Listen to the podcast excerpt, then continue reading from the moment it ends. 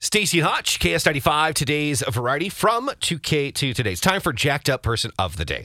A clueless American family tried to bring a souvenir from their trip home with them. And when people saw the souvenir, the reaction they got was a little extreme.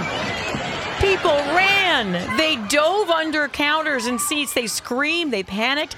And rightfully so, they were at the Israeli airport and they tried to get an unexploded artillery shell through security. No. They're like, "Oh, Tom, hey, get that uh, souvenir and put it on the on the belt." This is worse than I thought. I thought it was going to be like uh, b- b- crabs, you know, and they're running all over the place or whatever. Uh, oh my God. The family had taken the shell from as a souvenir from their visit to the Golan Heights, an area that Israel seized from Syria in 1967, and it's considered occupied territory under international law. Well, when they arrived to check their luggage, they showed the piece of the shell to security.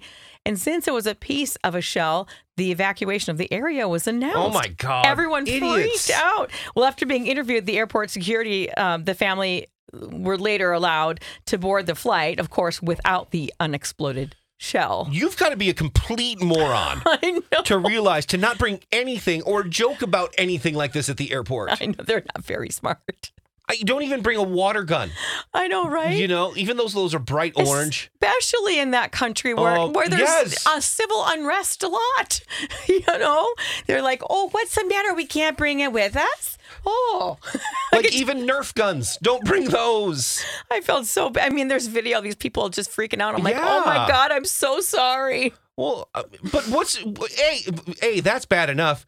Where are you going to display this thing? Like, what's the point of bringing this as a souvenir? And who takes it from Golan Heights? um, what?